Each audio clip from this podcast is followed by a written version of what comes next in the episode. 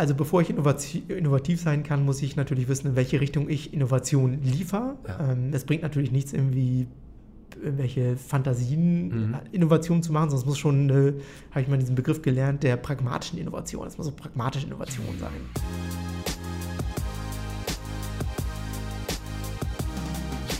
Project A Podcast. Hi, willkommen zum neuen Project A Podcast, der 29. die 29. Episode, Teil 2 mit Tama El Havari. Hi. Hallo Daniel. Es geht mal wieder um äh, Produkte, beziehungsweise ähm, die Frage, was ein großartiges Produkt ausmacht. Mein Name ist Daniel Wischewitsch, ich bin hier bei Project A der Director of Communications und der Host dieses Podcasts. So, Tama, wir haben in der ersten, im ersten Teil, ähm, ausgeschaltet vor zwei Wochen rund, ähm, über deine fünf Principles gesprochen, was mhm. ein großartiges Produkt ausmacht. Mhm. Welche Principles sind das? Beziehungsweise, bevor du mir die verrätst, äh, nochmal ganz kurz für die, die den ersten Teil nicht gehört haben, wer bist du? Genau, mein Name ist Tamil Havari, ich bin ähm, Director Product Management bei Project A, habe inzwischen schon ungefähr zehn Jahre an Produkterfahrung sammeln können und äh, ich glaube, so ein bisschen das Besondere daran, bei Project A zu arbeiten, beziehungsweise vorher auch bei Rocket war es, dass ich halt sehr, sehr viele Produkte auch sehen konnte in verschiedenen Detailstufen, in verschiedenen Stages und das mir sicherlich nochmal dabei geholfen hat, äh, meine Prinzipien zu entwickeln. Genau, im ersten Teil hat mir auch erzählt, dass du aus sehr vielen ähm, Fehlern auch viel hast lernen können. Ich glaube, deine Erfahrung reicht eigentlich mehr als 20 Jahre sogar zurück. Also die letzten 10 Jahre, glaube ich, echt mega professional, äh, spezialisiert auf Product, aber du hast ja vorher selbst auch gegründet gehabt und da auch schon viel mitgenommen. Genau, ich habe selber mal äh, direkt nach dem Studium gegründet und natürlich im Studium einige Projekte gemacht und mal versucht, irgendwie einiges voranzubringen. Bin dann auch mal in der Beratung gewesen, habe mir angeguckt, wie das ähm, die großen Leute machen, wie das richtig funktioniert und wie das professionell funktioniert und bin dann aber wieder zurück in, die, in diese Startup-Szene dann nach Berlin gekommen.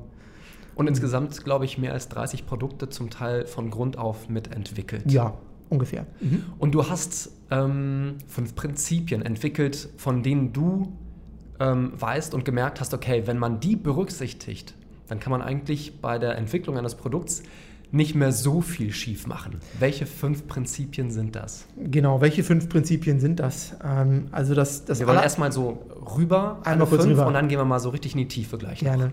Also Prinzip Nummer eins, das ist vermutlich, wie gesagt, das offensichtlichste Prinzip. Es ist ein gutes Produkt, ist erstmal nützlich. Es erfüllt einen Kundennutzen in einer gewissen Form, sodass der Nutzer bereit ist, dazu Geld dafür auszugeben, es aktiv zu nutzen, da zu partizipieren. Ähm, das reicht in der Regel aber irgendwann nicht aus, ähm, um sich dann weiterzuentwickeln. Und äh, da schließen dann drei weitere Prinzipien an. Das nächste ist im Grunde genommen, dass ein gutes Produkt in dem Sinne informativ ist. Ähm, also dass das Produkt selber so gestaltet ist, dass es die Informationen Information über den Kunden selber gibt. Mhm. Ähm, das Weitere ist, dass ein gutes Produkt innovativ ist, ahead of time, besser ist als die anderen zu gewissen Graden an verschiedenen Stellen. Ähm, idealerweise ist es dann so, dass ein gutes Produkt auch noch eine Plattform bereitstellt, also es dir ermöglicht, dich in weitere Entwicklungsstufen zu entwickeln, ähm, die ermöglicht, neue Dinge zu machen und das sozusagen als logischen Anknüpfungspunkt zu deiner aktuellen Situation zu liefern. Und äh, das Letzte ist, dass ähm, ein gutes Produkt eine gewisse Persönlichkeit enthält ähm, oder die Persönlichkeit ähm, der Firma widerspiegelt im Sinne von, das geht wirklich von kleinen Details bis hin zum, zum Consistent mhm. Brand, äh, zur mhm. Consistent Brand Experience, ähm, die dein Produkt dann widerspiegelt. Okay, also ein gutes Produkt ist nützlich. Ist es informativ? Ist es innovativ? Es ermöglicht ähm, Entwicklung und es hat eine Persönlichkeit. Mhm. 1, 2, 3, 4, 5. Ja. Ähm, jetzt mal nacheinander weg. Ähm, warum muss ein Produkt nützlich sein? Beziehungsweise wie sorge ich denn dafür, dass mein Produkt nützlich ist? Ich glaube, das ist wahrscheinlich ganz bewusst Prinzip Nummer eins, weil du dir diese Frage, bevor du dein Produkt überhaupt entwickelst, äh, dir diese Frage auch gestellt haben musst.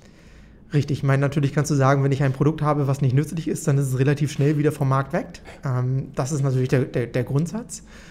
Ähm, aber das, was häufig falsch gemacht wird, ist, dass gar nicht genau das Bewusstsein dafür da ist, welchen Kundennutzen mein Produkt eigentlich erfüllt. Mhm. Ich habe zum Beispiel auf der einen Seite ne, meinen Markt mit den verschiedenen Märkten, mit den Zielgruppen, mit den Nutzern, die, die sich da drin rumtummeln. Mhm. Ähm, auf der anderen Seite habe ich vielleicht mein Produkt, wo ich sage, das, das hat irgendwie so ein Feature-Set, das hat eine Value Proposition, eine gewisse User Experience. Ja. Und wenn diese beiden Punkte mehr oder weniger zusammentreffen, also der Nutzer der User nutzt das Produkt, dann wird dabei hoffentlich dann irgendwie ein, ein Nutzen erfüllt. Ne? Das ist ein Customer Need, der dann halt erfüllt wird. Ähm, und das kann dann sein, dass er halt irgendwie ein Problem löst oder dass er halt Dinge besser machen kann, die er vorher nicht äh, machen konnte oder dass er einfach irgendwie einen Job zu erledigen hat. Wie stelle ich sicher, dass ähm, ich wirklich ein Produkt entwickle und auf den Markt bringe, das Nutzen stiftet, damit die Leute es auch wirklich kaufen wollen und ja. dafür vielleicht auch relativ viel Geld zahlen? Dafür relativ viel Geld zahlen, ja, das ist. Oder so äh, viel, dass ich eine gute Marge hinbekomme. Genau. Ähm, gut ist die Frage halt, ob, ob, da, wo das Geld herkommt, wirklich der Nutzer ist, den du nachher adressieren musst. Das können auch immer noch irgendwie zwei verschiedene Player ja. sein, aber das ist ein, eher ein Detail. Ja. Ähm, es geht vor allen Dingen halt darum, sich darüber im Klaren zu werden, erstmal in welchem Markt bin ich unterwegs und wenn ich dann meine Zielgruppe identifiziert habe, dann tatsächlich in den aktiven Austausch mit den Kunden zu gehen ähm, und die dann tatsächlich einfach zu befragen, was deren echten Probleme sind und wie sie ihre Probleme tatsächlich lösen wollen. Weil in der Regel gibt es relativ viele Lösungen für ein gewisses Problem. Mhm. Ja, und das Produkt, was du gebaut hast, muss auf eine gewisse Art und Weise so gut sein, dass du einmal das den anderen Lösungen vorziehst und ja. dass du wirklich dann auch bereit bist zu sagen, das ist ein echtes Problem, was ich habe oder das ist kein echtes Problem. Ja, das, das, hilft mir nicht dabei, irgendwie davor zu gehen. Und da ist es extrem wichtig zu sagen, ähm, ähm, dir einfach über diese verschiedenen Stufen sehr klar zu werden, was du da als Problem lösen willst. Und das bekommst du am besten raus, indem du einfach einen extrem nahen ähm, extrem nah am Kunden dran bist, ähm, aber auch nicht nur irgendwie fragst, was hast du denn so als Problem, sondern teilweise denen dann auch eine konkrete Lösung präsentierst, zu sagen, guck mal hier, das könnte eine Lösung sein für ein Problem, was dir vielleicht gar nicht so aktiv bewusst mhm. war. Mhm. Ja? Wie komme ich denn nah an den Kunden ran, um wirklich zu erfahren, ähm, welches Produkt er oder sie braucht? Also äh, auch, also ich sehe da das Problem, frage ich denn überhaupt den richtigen Menschen? Vielleicht frage ich jemanden, der mein Produkt gar nicht braucht und mhm. ein anderer hätte es gerne gehabt. Wie stelle ich sicher, mhm. dass ich die richtigen Leute frage und wie stelle ich sicher, dass ich ähm, da die richtigen Antworten kriege? Ganz genau weißt du das nie. Ähm, auf der anderen Seite kannst du natürlich versuchen, ähm, das so gut wie möglich einzugrenzen. Du fängst natürlich immer mit einer Hypothese an, was deine mhm. Zielgruppe an ist, äh, äh, was deine Zielgruppe angeht. Das heißt, du sagst dann irgendwie, okay, an die Leute, an die es verkaufen möchtest, vielleicht irgendwie Alter 35 bis 45, vielleicht eher äh, weibliche Kunden, mhm. äh, ja. die haben halt folgendes Einkommensniveau, äh, folgende Situationen, in die sie gerade drin stecken. Das sind so Rahmenparameter, die du erstmal irgendwie auf ähm, erstmal definieren kannst. Und dann ist es im Grunde genommen eigentlich gar nicht mehr so weit weg, sobald du ein gutes eine gute Vorstellung davon hast, wer in diese Zielgruppe reinfällt, diese Leute dann entsprechend auch zu, zu, zu adressieren. Und wie mache ich das? Also per Mail äh, äh, rufe ich die an? Ja, also es, es sind tatsächlich ähm, äh, Möglichkeiten, das in der Form zu machen, dass du sagst, mhm. ähm, äh, dass du eine, eine Anzeige schaltest, ein mhm. Survey vorschaltest, äh, dann die entsprechenden Fragen in dem Survey stellst, wo du sagst, äh, da versuche ich sozusagen den, den Kunden zu klassifizieren. Und wenn dann deine Zielgruppe reinfällt, ähm, dann lädst du ihn ein zu dir und interviewst den. Ähm, du kannst aber auch genauso gut einfach rausgehen, genau da, wo die Leute sind und äh, die einfach beobachten oder äh, einfach den bei ihrer täglichen Arbeit begleiten. Da gibt es Millionen Möglichkeiten, um da irgendwie ranzugehen. Wie finde ich raus, hm, wie viel Aufwand da richtig ist, den reinzuwerfen? Weil ich äh, kenne eine Menge Beispiele, wo viel in die Marfo reingesteckt worden ist und am Ende hätten sie einfach mal das Produkt rausknallen sollen, von echten Kunden testen lassen, ausprobieren. Ich nehme jetzt mal das Beispiel Amazon Alexa. So, mhm. das Ding ist auf den Markt gekommen, da mhm. war noch keiner so wirklich etabliert auf dem Markt. Und das Ding hat einfach nicht funktioniert, funktioniert ja bis heute nicht so, wie man sich das so wünscht, aber die sind extrem viel besser geworden, weil sie mhm. dank der Kunden eine Menge haben lernen können. Äh, Deutsche Telekom, mhm. Riesen-Competitor, hat da irre lang geforscht und die haben ihr Projekt in die Tonne gekloppt. Hätten sie mal genauso wie Amazon das Ding einfach mal auf den Markt geworfen, ähm, ruhig Fehler machen lassen oder auch einfach aus äh, Kundenkritik lernen und dann besser werden, statt lang rumzuforschen. Richtig, bin ich voll bei dir. Ähm, am Anfang, also wenn ich mal wirklich ganz an den Anfang gehe, dann steht natürlich erstmal diese Perspektive, was willst du da eigentlich, irgendwie, was, was hast du dort an Idee, wie willst ja. du da irgendwie rangehen? Und zuerst erstmal mit dem Kunden zu sprechen, wenn du wirklich, bevor du gestartet bist, ist schon mal erstmal sinnvoll. Ab einem gewissen Punkt hast du natürlich das weiße Blattproblem. Ne? Also wenn du jetzt irgendwie den, den gibt es ja dieses typische Beispiel von, von Henry Ford. Ne? Wenn ich den Kunden gefragt hätte, was er wollte, hätte er gesagt, ähm, schnellere Pferde. Mhm. Ähm, aber du hättest natürlich in, in dem Fall kein Auto verkaufen können, weil er das Auto einfach noch nicht kennt. Mhm. Und natürlich musst du ab einem gewissen Zeitpunkt sagen, okay, ab wann baue ich schon mal mein Produkt auf und, und versuche dann sozusagen diese Hypothesenvalidierung äh, zu konkretisieren und sicherzustellen, dass du das richtige Problem löst. Und manchmal reicht es, wenn du halt schon mal erstmal mit den Leuten sprichst, dann hast du es ziemlich klar im Kopf, wo die Probleme sind mhm. und weißt ganz genau, da habe ich eine Lösung, die vielleicht aus einer anderen Industrie kommt ähm, mhm. oder die schon mal äquivalent gelöst wurde, wo du sagst, das funktioniert auf jeden Fall. Dann kannst du damit natürlich direkt starten und direkt ins Produkt reingehen, aber es gibt natürlich Situationen, wo du erst das Produkt prototypisch gestalten kannst und mit, dieser, mit diesem Prototypen dann wiederum auf die Kunden zugehst, um dann zu gucken, ist dieser Match, den du dir am Anfang überlegt hast, eigentlich richtig. Ja. Aber an welch, also es ist, es ist nicht so, dass du halt erst sagst, erst mache ich den Markt, dann mache ich das Produkt. Ähm, und es ist auch nicht so, dass du machen solltest, erst das Produkt und dann gucken, ob der Markt da ist, sondern das musst du im Grunde genommen parallel weiterentwickeln ja. und mit, jeder, mit jedem Reifengrad, mit jeder Iteration versuchst herauszufinden, wie gut eigentlich beide Seiten funktionieren. Mhm. Ich meine, es gibt auch Negativbeispiele, Leute, die das Produkt gebaut haben, an den Markt gegangen sind und eigentlich gar nicht so genau wussten, welches Problem die wirklich gelöst haben, aber sie haben ein Problem gelöst, sie haben halt eine Traktion bekommen. Ähm, das hilft dir dann langfristig auch nicht, wenn du nicht eigentlich genau weißt, was du mhm wen du eigentlich auf der anderen Seite äh, dort hast und wer, wer wirklich das Kunde, also wer, wer, ist der Kunde auf der anderen Seite mhm. und wessen Problem löst du da eigentlich? Also es mhm. kann schon sein, dass du ein Produkt hast, das funktioniert und das gut ist, aber du hast trotzdem mhm. keine Ahnung, was du eigentlich als Problem löst. Also, gibt es da eine Faustregel? Das natürlich gibt es bestimmt nicht, aber wann ist der richtige Zeitpunkt, auf den Markt zu gehen, ist auch eine Frage, die zigfach gestellt worden ist. Genau, es gibt im Grunde genommen keine Faustregel, nach der du sagen kannst, dass ein Produkt wirklich dann fertig ist. Das hängt sehr stark am Produkt, an der Komplexität dessen, wie dein Produkt gestaltet ist, wie du es löst, um zu gucken, ob es wirklich valide ist und ob das wirklich funktioniert. Also wenn du jetzt äh, irgendwas im, im äh, AI-Bereich machst, dann ist vielleicht irgendwie extrem entscheidend, wie hoch die Qualität ist von dem, wie die AI funktioniert, bevor sie überhaupt sinnvoll sein kann. Ich meine, du hast Alexa angesprochen. Mhm wie oft bin ich zu Hause schon wahnsinnig geworden, weil sie dann doch irgendwie äh, meine zwei Lampen, die ich dann darüber steuern wollte, nicht gefunden hat. Ähm, wo ich denke, ich habe doch nur zwei, ne, rate mal am besten und zur Not mache einfach beide aus, wenn ich irgendwie eine ausmachen will. Wenn ich Spaß beiseite. Aber ähm, da kann es dann halt wirklich sein, dass du viel ins Produkt investieren musst, um das dann herauszufinden. Also keine Faustregel. Und lass uns mal auf das zweite Prinzip, das du definiert hast, äh, zu sprechen kommen. Ein Produkt muss informativ sein. Wie kann denn ein Produkt äh, informativ sein oder Informationen geben? Gute Frage. Und warum muss es das sein? Das ist am leichtesten zu erklären, wenn man überlegt, welche Möglichkeiten ich eigentlich in der Offline-Welt habe oder in einem klassischen Einzelhandel. Mhm. Im Einzelhandel ist es so, ich habe einen Kunden, der kommt rein, ich habe den Verkäufer und der Verkäufer tritt direkt in den Dialog mit den Kunden. Ja. Und in dieser Situation kriegt er unglaublich viel über den Kunden raus. Er kriegt mit, was für ein Produkt er will, mhm. was ihn rumtreibt, wonach er sucht, Mhm. Und das bietet dem Verkäufer eine unglaublich gute Möglichkeit herauszufinden, wie er sein Sortiment gestalten soll, wie er vielleicht verschiedene Produktattribute herausstellt, wohingegen andere vielleicht einfach ein bisschen mhm. mhm. ja, weniger betont. Aber das gibt mir der, der, Käufer gibt mir ja diese Informationen und nicht das genau. Produkt, oder? Aha. Und die Frage ist jetzt, wie kann ich das digital abbilden? Digital habe ich keine Möglichkeit, direkt in eine synchrone Kommunikation mit den Kunden zu gehen. Und dort ist es extrem wichtig, dass ein Produkt extrem viele Bausteine beinhaltet, um so viele Informationen wie möglich aus dem Kunden herauszubekommen. Ja. Und wie stelle ich sicher, dass äh, mein Produkt mich informiert?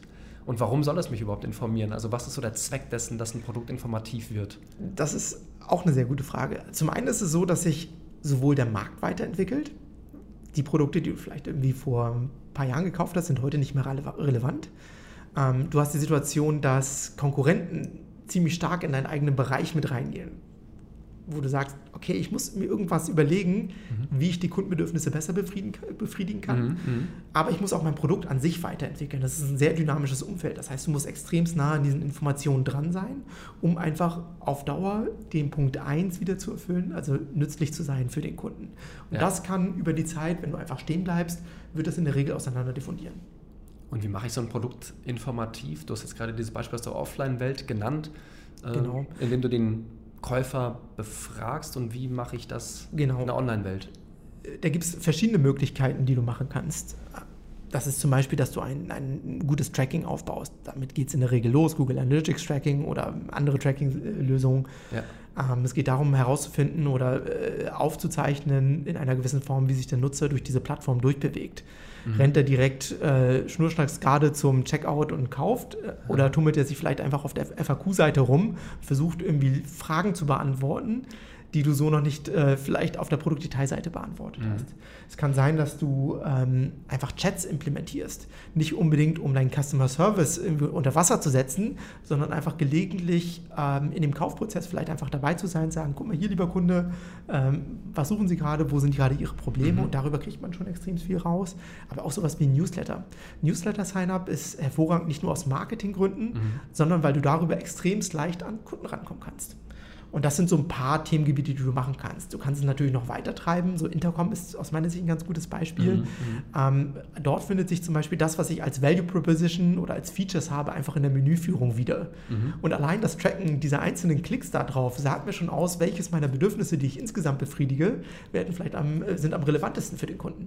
Ja? Okay, und dieses, ähm, diese ganzen Informationen, die mir das Produkt und der Kunde liefern, die brauche ich dafür, um mein Produkt stetig zu verbessern natürlich und genau. um es weiterhin genau. nützlich zu halten. Woher willst du wissen, was den Kunden rumtreibst, wenn du nicht gelegentlich ja. auch mal fragst? Und wenn ich es verpenne, dieses zweite Prinzip zu befolgen, das Produkt informativ zu machen, bleibe ich einfach bei dem Produkt hängen, das dann schon nach zwei Jahren oder einem Jahr einfach völlig von gestern sein kann. Genau, und das ist das eine Krankheit ja. in, in, vielen Startups. Mhm. Ähm, die fangen mit einer super Idee an, mhm. sind dann da draußen, kriegen ja. ihre erste Traktion und mhm. mit der Zeit schlafen sie, schlafen sie irgendwann ein, denken sich, oh, was denn hier passiert? Auf einmal äh, mhm. sind meine Wachstumsraten nicht mehr so hoch und langsam mhm. sehen sie sich halt irgendwie davor, mhm. zu sagen halt, okay, ich, äh, es funktioniert mhm. jetzt irgendwie nicht mehr so richtig. Und mhm. äh, meistens liegt es dann daran, vor allen Dingen, wenn sie die erste Traktion gehabt haben, mhm. äh, dass sie nicht äh, doll genug zugehört haben. Ja. Und das dritte Prinzip, ähm, das war Stay Innovative, richtig? Bleib innovativ. Das Produkt muss innovativ bleiben, oder? Das war das dritte Prinzip. Richtig. Was meinst du damit genau? Weil das zweite, worüber wir gerade gesprochen haben, mhm. dass es informativ ist, das Produkt, sichert doch eigentlich das dritte ab oder ist so eine Voraussetzung dafür? Ja, Absolut. Also bevor ich innovativ sein kann, muss ich natürlich wissen, in welche Richtung ich Innovation liefere. Ja. Ähm, es bringt natürlich nichts, irgendwie irgendwelche Fantasien, mhm. Innovationen zu machen, es muss schon, äh, habe ich mal diesen Begriff gelernt, der pragmatischen Innovation. Es muss so pragmatische Innovation sein. Mhm. Ähm, Hintergrund der ganzen Geschichte ist, dass ich, wenn ich mein Produkt habe, in einem guten Markt bin, mich dort etabliere, irgendwann andere Player in diesem Markt auftauchen, ja. die mir meine Anteile malig machen, meine, ja, genau, meine, meine, Marketingkosten wieder erhöhen, weil sie einfach dann, ne, das ist ein kompetitiver mhm. Markt, ähm, damit reingehen. Und gerade in der digitalen Welt kann man immer die äh, provokante Frage stellen, was ist eigentlich dein USP? Mhm. Und ja, natürlich kann ich sagen, in meiner digitalen Welt ist das und das und das und das mein USP, aber sind wir ganz ehrlich, in der digitalen Welt ist es extremst leicht, das zu kopieren mhm. oder nachzubauen, nachzubilden. Mhm. Deswegen kann man im Grunde genommen sagen, die, die, äh, die, die, die Lernkurve, ja, die Geschwindigkeit, in der ich eigentlich lerne, ist eigentlich eines der wichtigsten Innovationen. Mhm, ähm, mhm. und wenn ich diese Lernkurve habe, der Innovation, äh, die, die Lernkurve habe, was aus diesem Informativen rauskommt, muss ich das natürlich in einer gewissen Innovation für den Kunden materialisieren.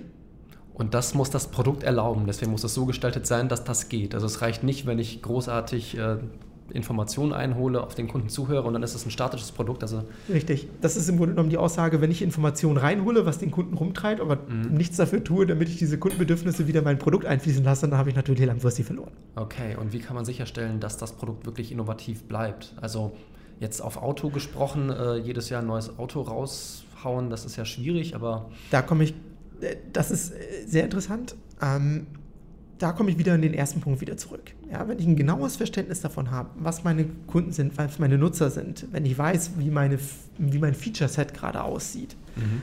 dann ist es so, dass ich von dort aus relativ leicht über technische Innovation, über Prozessinnovation, zu, zu Service-Innovation, Geschäftsmodellinnovation mir überlegen kann, was bringt einen signifikanten Mehrwert und was differenziert mich dann von der Konkurrenz. Und die kann ich dann über verschiedene Methodiken halt erarbeiten. Entweder die Kunden sagen es dir direkt, machst einfach Brainstormings. In der Regel ist das nicht das Problem, tolle, gute Ideen zu haben. Die, das größere Problem ist eigentlich eher eine Relevanz in der Innovation zu sehen. Das ist so, dass wenn du in deinem Daily Business unterwegs bist, du in der Regel immer eine Palette an Aufgaben hast, die du zu erfüllen hast. Und, und das du, fällt häufig Und es fällt einfach häufig unter. Ja. Du sagst natürlich schon, ja, wenn ich diese tausend mhm. Baustellen habe, dann kann ich noch irgendwelchen Innovationskrams machen. Ich habe doch erstmal meine Hausaufgaben zu machen. Mhm. Und das ist extrem wichtig, einen gewissen Teil trotzdem in diesen Innovationsgrad zu stecken, um mhm. langfristig diese mhm. Prozesse, die Kultur, die Methodik drin zu haben, sodass du halt das Ganze irgendwann auch äh, wirklich implementieren kannst. Weil out of daily business wirst du, glaube ich, nicht laufen. Ich habe glaube, in meiner Karriere vielleicht ein oder zwei Firmen gesehen, die vielleicht einfach mal ein leeres Backlog haben, die nicht wussten, was sie als nächstes tun. Aber sonst der Rest halt nicht. Das war eher andersrum. Da hast du tausend Items drin und weißt einfach gar nicht, was du als nächstes machen musst. Aber damit du nicht irgendwie dahin verfällst, mhm. nur das nächstlogische zu machen, so eine sequenzielle Weiterentwicklung, sondern auch mal einen großen Schritt zu machen, musst du halt äh, manchmal auch einfach einen innovativen Schritt gehen, der auch mit Risiko behaftet ist. Und wie sichert man das ab? Äh, Stelle ich einfach meinen Produktleuten einen monatlichen Termin ein, dass die sich jeden Monat einmal äh, gefälligst Gedanken über die Innovation unseres Produkts machen? Das hängt an der Struktur deines Unternehmens. Ähm, eine Möglichkeit ist natürlich, ein gewisses Budget dafür zu allokieren und zwar von vornherein. Du sagst, mhm. guck mal hier, 10% 15 äh, meiner, meiner mhm. Entwicklerkapazitäten, Produktmanagementkapazitäten, mhm. Design-UX-Kapazitäten stecke ich in Innovation. Ja. Ähm, es kann aber auch einfach sein, dass du in der Priorisierung deines Backlogs den Faktor Innovationsgrad einfach in deine, in deine Entscheidungsgrundlage mit einfließen lässt mhm. und dort einfach ein, versuchst, ein Gleichgewicht herzustellen. Hast du vielleicht ein Beispiel für so ähm, Schlafmützen, die auf Innovation nicht Wert gelegt haben und sich gedacht haben, come on, never change a winning system. Wir bleiben bei dem Produkt, was wir haben. Und dann sind sie, also mir fällt jetzt so auf Anhieb IBM ein. Äh, IBM, ich meine, ausgeruht auf Lorbeeren. Ja, äh, IBM, obwohl die sich irgendwann auch mal wieder gemacht haben, jetzt auch wieder nicht mehr. Ähm, hm. Aus deiner Erfahrung? My, MySpace ist ein gutes Beispiel, wo dann halt irgendwann nachher nicht mehr, nicht mehr weiter irgendwas passiert. Aber du kannst im Grunde genommen alle Firmen nehmen, alle Companies nehmen, die halt irgendwann mal eine große Relevanz hatten ja. und irgendwann dann einfach so in dem, äh, im Average verschwunden sind. Da gibt es Tausende. So, viertes Prinzip ähm, sorgt dafür, dass dein Produkt in der Lage ist, eine Plattform darzustellen. Richtig. Ja. So. Ähm, wenn ich Informationen vom, lass uns das mal logisch irgendwie gehen. Ne? Wir sind jetzt irgendwie so, dass wir am Anfang ein Produkt hatten, was nützlich war. Ja. Dann sind wir weitergegangen, haben vielleicht einfach Informationen eingesammelt, darüber, was den Kunden vielleicht rumtreibt, mhm. haben irgendwie total tolle Ideen, was wir an Innovationen tatsächlich bringen wollen. Mhm. Dann ist es total sinnvoll, an einigen Stellen einfach die entsprechende Plattform bereitzustellen, um deine, nicht nur deine Innovation, aber jegliche Weiterentwicklung deiner Software allgemein sicherzustellen. Das kann zum Beispiel sein, wenn du nimm mal, du hast eine Lead Generation Plattform. Mhm. Dann ist vielleicht irgendwann kommst du auf die Idee, dass es total toll wäre, einfach eine Menge Content, Magazin-Content zu produzieren, um eine breite Masse an Leuten tatsächlich anzusprechen, um einfach deutlich mehr den Funnel oben weiter aufzumachen. Mhm. Ja, in der Regel hast du vielleicht am Anfang nur ein paar statische Seiten, die du zusammengehackt hast. Vielleicht ist es an der Stelle sinnvoll zu sagen, ich investiere in ein CMS, was die Generierung oder das, das Erstellen von diesen Seiten automatisiert, ähm, progressiver macht, sodass du halt deutlich mehr in die Breite gehen kannst. Mhm. Das wäre dann irgendwo, wo du sagen kannst, das CMS ist die Plattform für die Weiterentwicklung. Ja. Eine weitere Plattform wäre zu sagen, ich stelle sicher, dass mein Code nicht komplex genug wird, sodass ich in der Komplexität meiner, eigenen, meiner eigenen Software nachher hinterherhänge und sage, ich würde das ja gerne machen, aber in der IT brauchen die immer so lange. Ganz häufiges Beispiel, viele werden es, äh, werden es kennen. Das heißt, es lohnt sich auch, in seine Plattform zu stecken im Sinne von einer, einer Weiterentwicklungsmöglichkeit. Oder, um es noch einfacher zu machen, wenn du ein neues Feature, eine neue Innovation hast, musst du die manchmal einfach vorbereiten, um dann die, äh, die Synergieeffekte sauber nutzen zu können. Ähm, nehmen wir jetzt mal so ein, so, so ein Apple, ähm, um mal so ein, so ein extremst natürlich erfolgsreiches Beispiel zu nehmen wenn du, äh, Apple war ein Software, äh, nicht ein Softwarehersteller, sondern Apple war ein Hardwarehersteller, die haben mhm. einen Computer gebaut. Wie kommst du eigentlich von einem Computer hin zu einem iPod? Und dann hast du natürlich die Kette, wo du sagst, du hast irgendwie den, deinen Computer, dann hast du vielleicht dein iTunes. Das iTunes liefert dir die Möglichkeit, dein iPod wieder irgendwie quer zu, zu verwerten. Äh, von dort, von dem iTunes, kommst du relativ schnell wieder zum, zum App Store. Das heißt, langsam baut sich alles aufeinander auf und diese, diese Kette zu nutzen, das ist extremst hilfreich und wichtig und manchmal ein Investment, was du gehen musst, was dir am Anfang keinen direkten Business Value liefert. So ein bisschen klingt das so, als wenn man das herunterbrechen könnte auf arbeite gründlich immer so, dass nachvollziehbar ist, welche Schritte du warum gegangen bist. Und dann bist du in der Lage, nicht nur innovativ zu sein, sondern eben. Die Synergieeffekte deiner Plattform zu nutzen. Ja? Also du, du hast einen Online-Shop, du baust den auf, alles total fein. Was mhm. ist der nächste Schritt?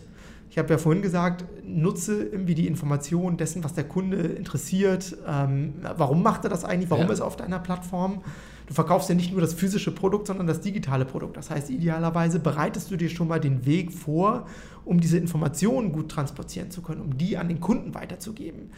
Und dafür brauch, musst du manchmal Vorarbeit machen oder vielleicht sogar auch umsatztechnisch nicht so vorteilhafte Dinge zu machen, um genau diese Plattform aufzubauen.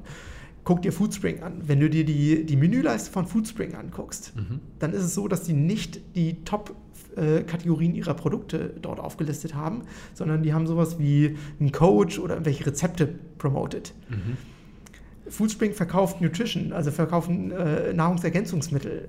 Das ist natürlich ein gutes Beispiel zu sagen, dort fangen die an, schon eine Art mhm. Plattform bereitzustellen, die, die denen dann wiederum ermöglicht, in verschiedene andere Bereiche zu expandieren, die vorher vielleicht einfach nicht so logisch oder äh, sinnvoll wären. Okay, ich verstehe. Also Plattform ist sehr, sehr allgemein auch zu verstehen und das bereitet so ein bisschen das Feld auch auf äh, oder bereitet es vor für Prinzip 5. Ähm, das du gleich erzählen wirst, nämlich eine Marke, eine Persönlichkeit auch aufbauen. Das gelingt ja nur, wenn du nicht nur vom Produkt redest, sondern eben das Drumherum mit bedenkst.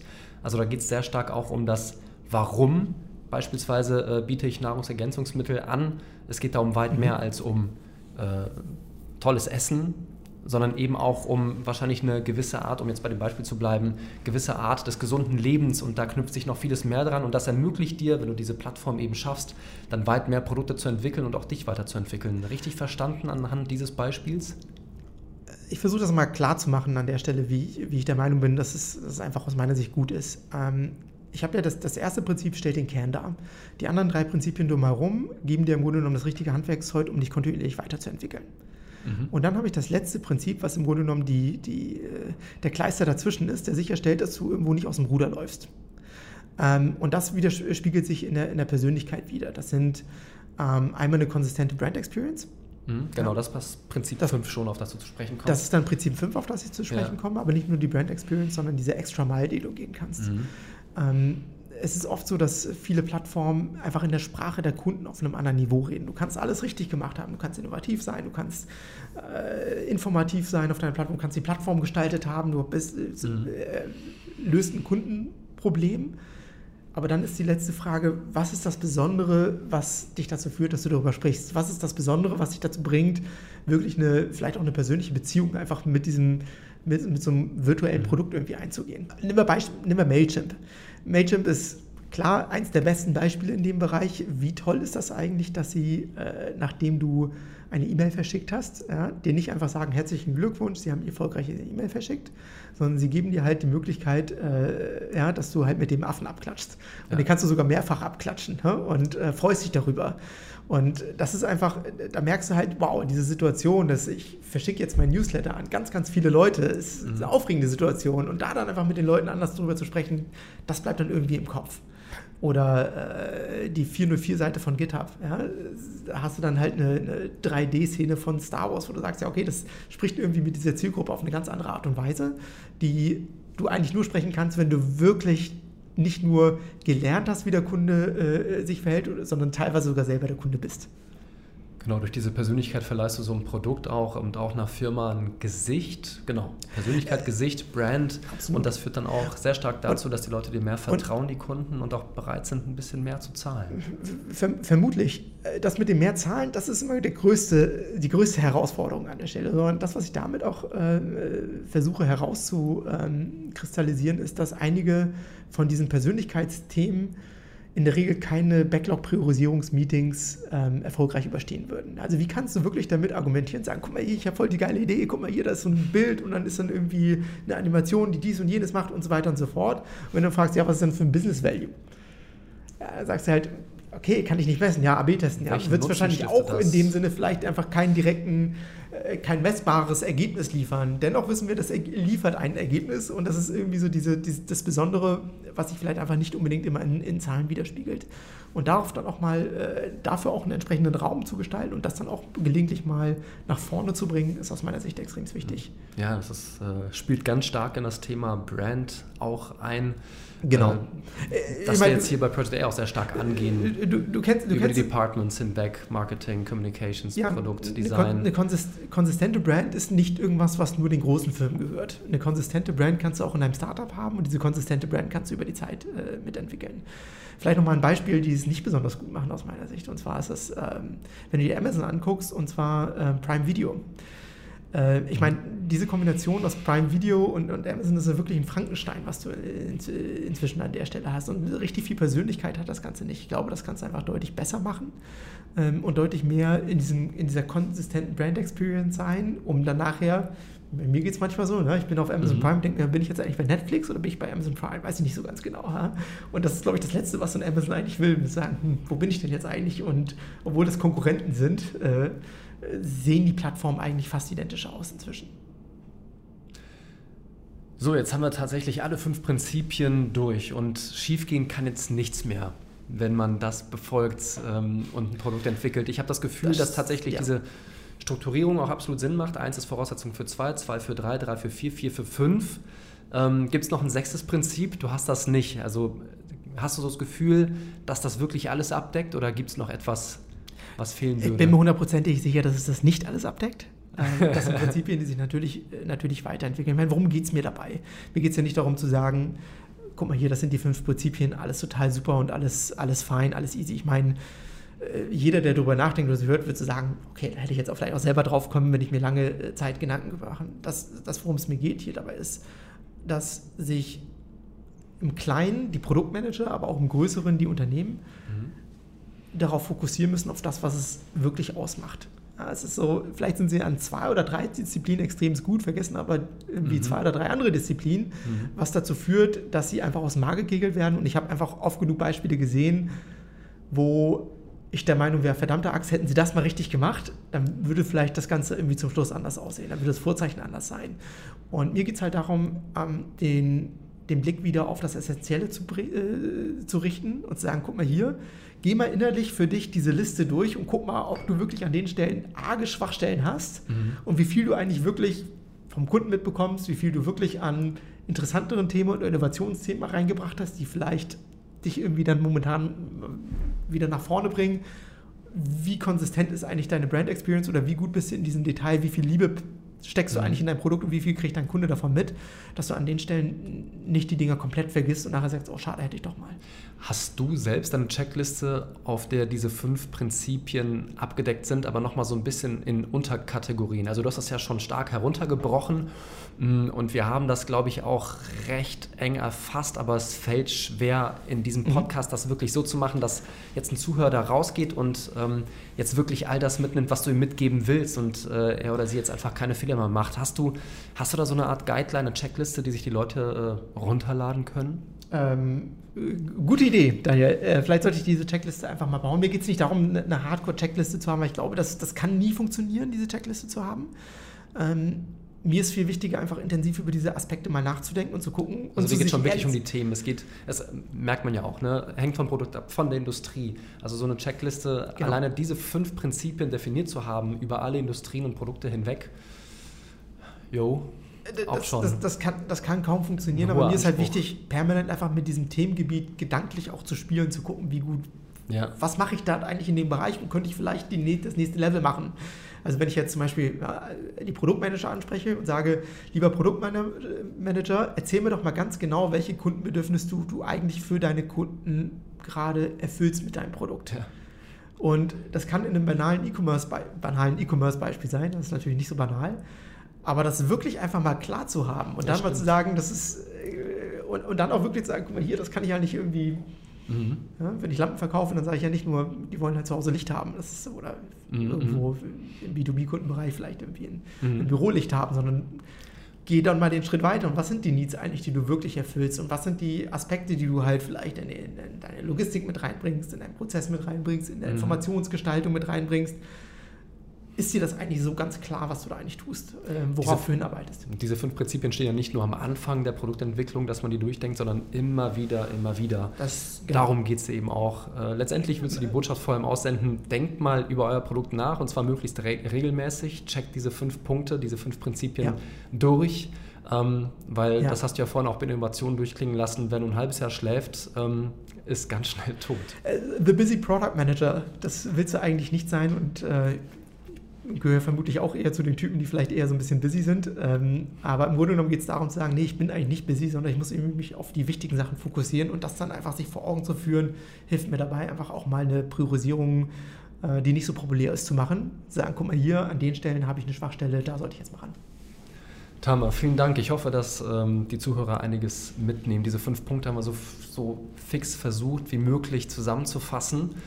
Vielen Dank für diesen zweiten Teil des Podcasts. Wenn Leute noch Fragen haben, ähm, ja. Schreibt mir gerne auf den äh, üblichen Kanälen. Ähm, und äh, ich würde mich freuen, darüber in diese Diskussion einzusteigen, ähm, eure Meinung zu hören. Vielleicht habe ich ein sechstes Prinzip, ähm, was ihr seht, was ich nicht sehe. Würde ich mich sehr darüber freuen. Gibt es bestimmt. Und die Ventures aus unserem Portfolio haben natürlich den Vorteil, dass sie ähm, jederzeit eine Expertise anknipsen, an ähm, nach sich holen können und von deinem Wissen profitieren. Vielen, vielen Dank, Tama, für diesen Podcast. Danke dir, Daniel.